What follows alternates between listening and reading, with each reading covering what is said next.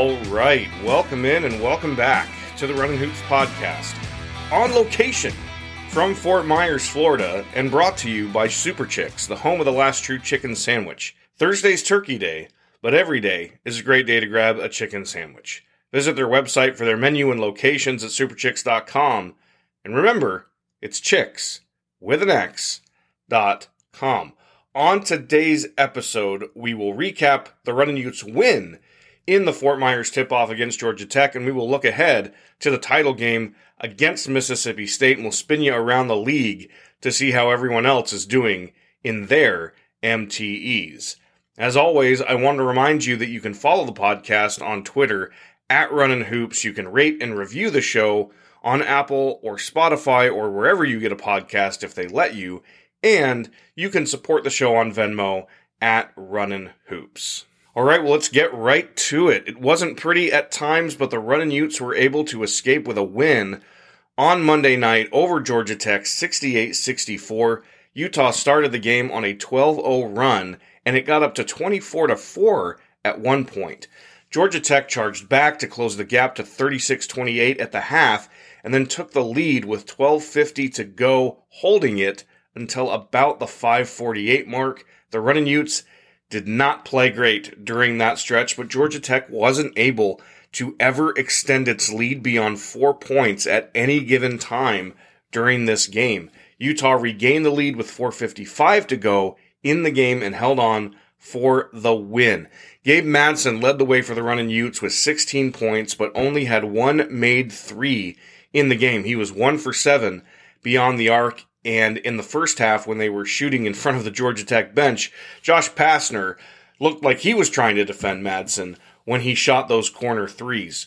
Branden Carlson added 10 points and 7 rebounds. Marco Anthony had 11 points and 4 boards. And Rollie Worster and Lazar Stefanovic added 10 and 11 points respectively. So, from a scoring perspective, the guys who played a ton of minutes really had a balanced effort in this game. More on that in a minute. Utah out rebounded, outshot, and out free throwed the Yellow Jackets on the evening en route to their victory. So let's get to the good and the not so good from the night. All right, the good.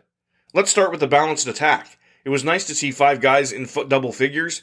When you have a balanced attack like the Runnin' Utes did, the other team can't take away your best player the way that Sam Houston did, and then it's curtains. So, very nice job from the guys that got the minutes in this game to have a really nice balanced attack there. The rebounding advantage. Georgia Tech is an athletic team and they've got some dudes. Javon Franklin was really tough and was a problem inside, had a couple of one armed rebounds. And even so, Utah won that rebounding battle 45 to 35. The start. Hard to argue with a 12 0 run and a 24 4 run to start the game, that's for sure. The comeback. You hate to see them give up such a big lead, obviously. And I think a lot of folks, including myself, might have been writing the eulogy for this game in their minds. But they hung around and they hung around and they gutted out a win over a team that, look, hey, Georgia Tech was picked by the media and the Almanac to be last in the ACC, but it's still a Power 5 team that's still ranked in the top 120 or so of KenPom. And after they got bullied by Sam Houston State the other night, it was nice to see the Runnin' Utes face some adversity in a game and make plays down the stretch on the offensive and defensive side to win the game. I think that's an important lesson to learn early on in the season for this group. Gabe Madsen. I'll put him in the good, not great category. Obviously, you want to see him hit more than one three, but the fact that he still had 16 when he went one for seven from beyond the arc is pretty good and pretty encouraging. He had some good looks inside the arc and he knocked them down. He attacked the basket. He was one of the few guys on the team that really did attack the basket. So Gabe Madsen, good, not great, but still good. Ben Carlson continues to be solid in the front court for the Runnin' Utes. He led the team in rebounds with nine. Keba was awesome in this game. But Andrew, you say, he only played four minutes. That's true, but he made an impact. He had four points and two rebounds and really was a difference maker down low, and he could have had more.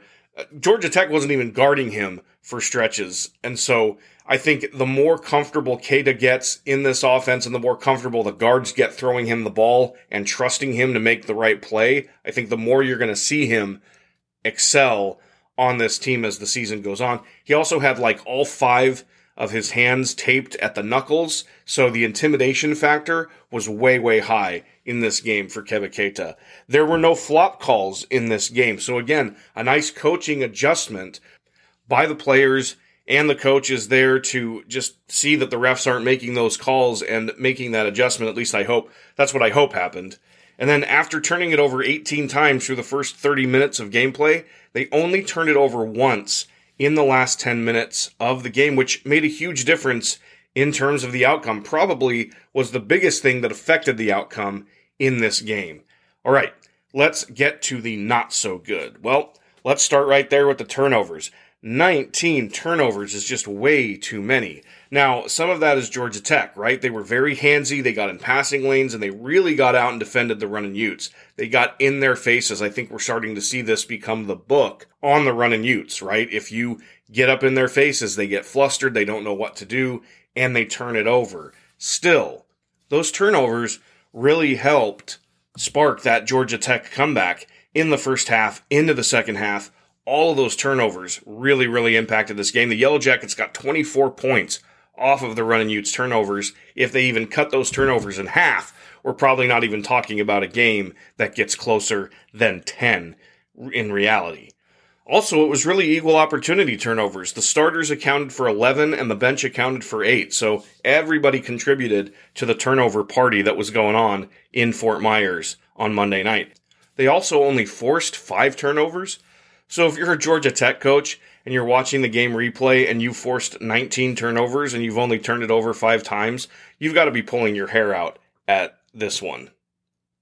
This was another game where I really felt like they let the opposition defend them. And, and I've mentioned this before in previous games on the podcast, but Utah really let the defense dictate what they were going to do for a good portion of this game. They obviously got off to a hot start. Georgia Tech made an adjustment, and then Utah really didn't make an adjustment to some of that handsy play. Again, some of that getting up in your face play that Georgia Tech did to make things difficult.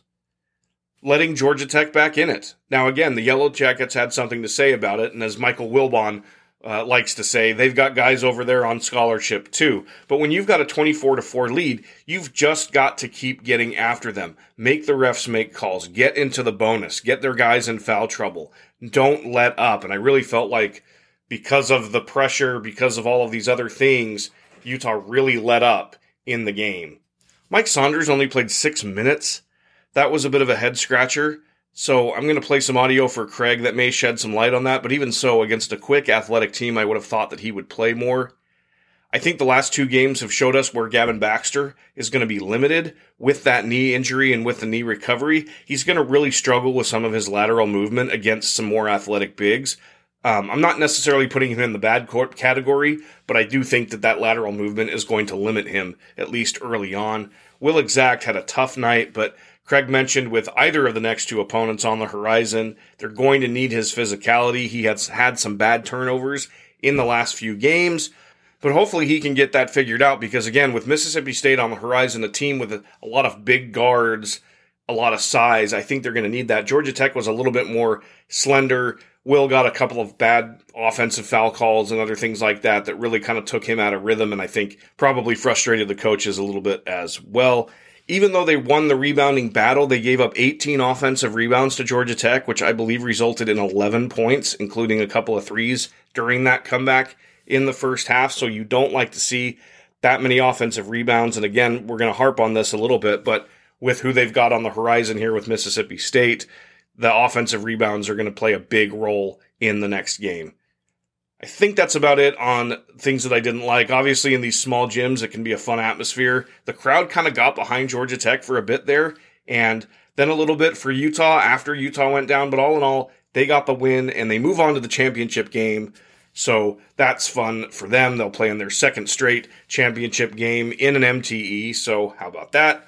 Uh, let me play some quick audio for you from the Bill Riley post game interview with Craig Smith. I think this is going to shed some light on the rotation in this game and really why some guys didn't play as much as we thought they might. Well, you got to 18 turnovers about six minutes into the second half, and then you didn't turn it over again for about 10 minutes or so. So you did a, you, you finally made that adjustment, and I think that's what allowed you to kind of start to come back a little bit. No doubt. Two things with that. One, we played different guys, more guys that are sure with the ball, can make better decisions, and we changed some of our zone attack, which gave us just more movement, working behind the zone, and just got a lot easier receptions and a lot of good shots. All right, so some interesting comments there from Craig about playing different guys, quote, guys that are more sure with the ball, can make better decisions. So clearly there are guys right now that have the trust of the coaching staff and guys that don't. It'll be interesting to see though if that theme continues in these, let's call them higher stakes games against Mississippi State, BYU, TCU, and into Pac 12 play. Speaking of Mississippi State, they're up next for the Runnin' Utes. We'll preview the Bulldogs right after these words from one of our sponsors. Hey, everybody, let me paint a picture for you. You walk into Thanksgiving dinner, everyone's hugging you, they're happy to see you, and then they take a step back. Let me have a look at you. And there it is your Fly Fit tee, brand new, right off the rack and onto you. Oh my goodness, you look so good. Where did you get this? Oh, well, I got it at FlyFitTees. And then you can tell them. These are t shirts designed to look good on anybody, including that dad bod of yours. They use a blend of ring spun cotton and polyester that's super soft but not too thin. Fly Fit Tees also give shape to their t-shirts. They're not boxy like some of those ones that you might get at a big box store, and they are high-end t-shirts that begin as low as 15 bucks each. These are t-shirts that you can wear to Thanksgiving dinner or around the house. And I've even been told that my FlyFit tee looks good on me.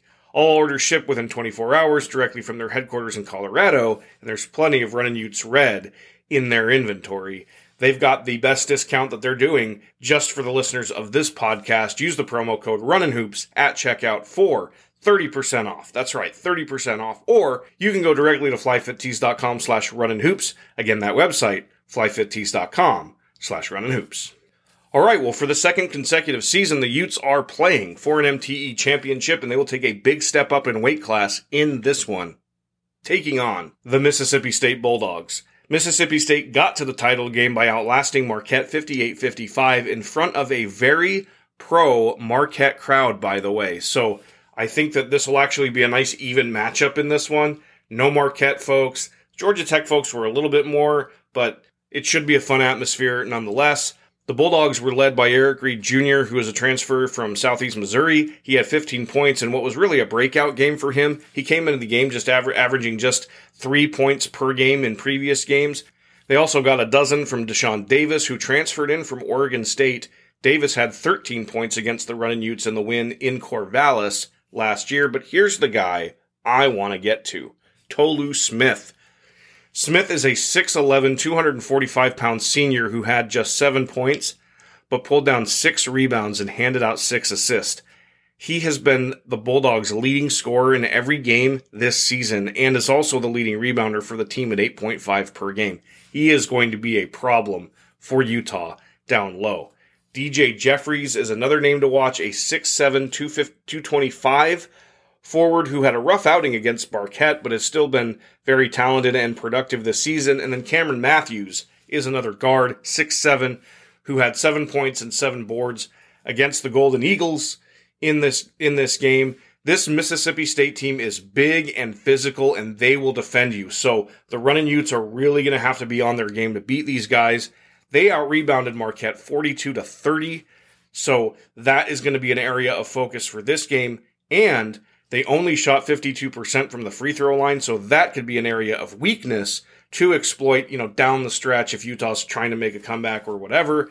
Now, we saw how that worked out when I said that about Sam Houston, so don't take my word for it on on that one. One last thing, they shot 43% from three-point land, so Utah is really going to have to put some emphasis in getting hands and faces. The old hand down, man down applies here. Mississippi State is coached by Chris Jans who had success at New Mexico State and is 5 0 to start this season. Marquette was by far the biggest win for the Bulldogs this year, but they also got a win over Akron, a top 100 KenPom team, beat them by 20, and in their on campus game, they handled our good friend Eric Peterson and the Yotes of South Dakota. They are currently ranked 26th in KenPom and would be the Runnin' Utes' highest ranked non conference opponent on the schedule as of now because of the downfall of TCU and what BYU has done this year. Speaking of KenPom, he gives this one to Mississippi State 67 to 61. I suspect that Mississippi State is going to be probably a 5 to 8 point favorite in this one when the line does come out. But again, very good to see the Utes bounce back. It'll be interesting to see how they match up against a team that is probably more in line with the top of the conference in terms of athleticism and physicality. And it'll be fun to see how they do. Hopefully, they'll be able to keep it close. And hey, maybe they'll be able to even pull out the win. All right, let's take a quick spin around the Pac 12 MTE situation so far. Arizona State beat Michigan to capture the Legends Classic. I think I mentioned that on the last podcast. Colorado finishes 1 and 2 in the Myrtle Beach Invitational, winning its second game, but losing to Boise State and UMass. So they're now 3 and 3 on the year. And again, they've got that big win over Tennessee, but they're 3 and 3 on the season. UCLA got swept in its MTE by Illinois and Baylor, which led to some spicy post game audio from Mick Cronin. I will play that for you probably on the next podcast episode. Arizona is currently the lone unbeaten team in the league after, wait, let me check my notes on this. Two weeks of the regular season. They beat Cincinnati to open up the Maui Invitational, and now San Diego State awaits the Wildcats. That's going to be a fun matchup if you can stay up late for it in Maui. In non MTE action, Oregon lost a home game to Houston 66-56. They are now 2 and 2 and will take on UConn in the Phil Knight Invitational starting on Thanksgiving. Oregon State likewise lost to Portland State 79-66. They now get Duke in their opening round matchup of the Phil Knight Legacy on Thanksgiving and as I mentioned before, if you are the religious type, you may want to pray for Oregon State in that one. Stanford bounced back from two straight losses and beat Cal Poly 80 to 43. They also play on Thanksgiving to kick off the ESPN Events Invitational against Ole Miss in Orlando. USC beat Mount St. Mary's and now has won three in a row since the opening night loss to Florida Gulf Coast. BYU is up next for the Trojans. Washington lost at home to Cal Baptist 74 63. They'll set their sights on Fresno State on Wednesday to kick off the Wooden Legacy. And finally, Washington State beat Eastern Washington in a neutral site game in Spokane to get to 2 and 2. Their MTE is not until Christmas, so they get Detroit Mercy at home before next going to Oregon and then hosting the Runnin' Utes on December 4th. And of course, a huge shout out to the Utah women's team who won its first game in the Bahamas, beating Alabama 93 86. Gianna Kneepkens had 21 points in that one, and they moved up to 17 in the AP poll, so very nice start for the Lady Utes. But that is going to do it for this episode of the Runnin' Hoops podcast. I want to thank you as always for listening. You can follow us on Twitter at Runnin' Hoops. You can rate and review the show on Apple or Spotify. And of course, you can contribute to the podcast at Runnin' Hoops on Venmo.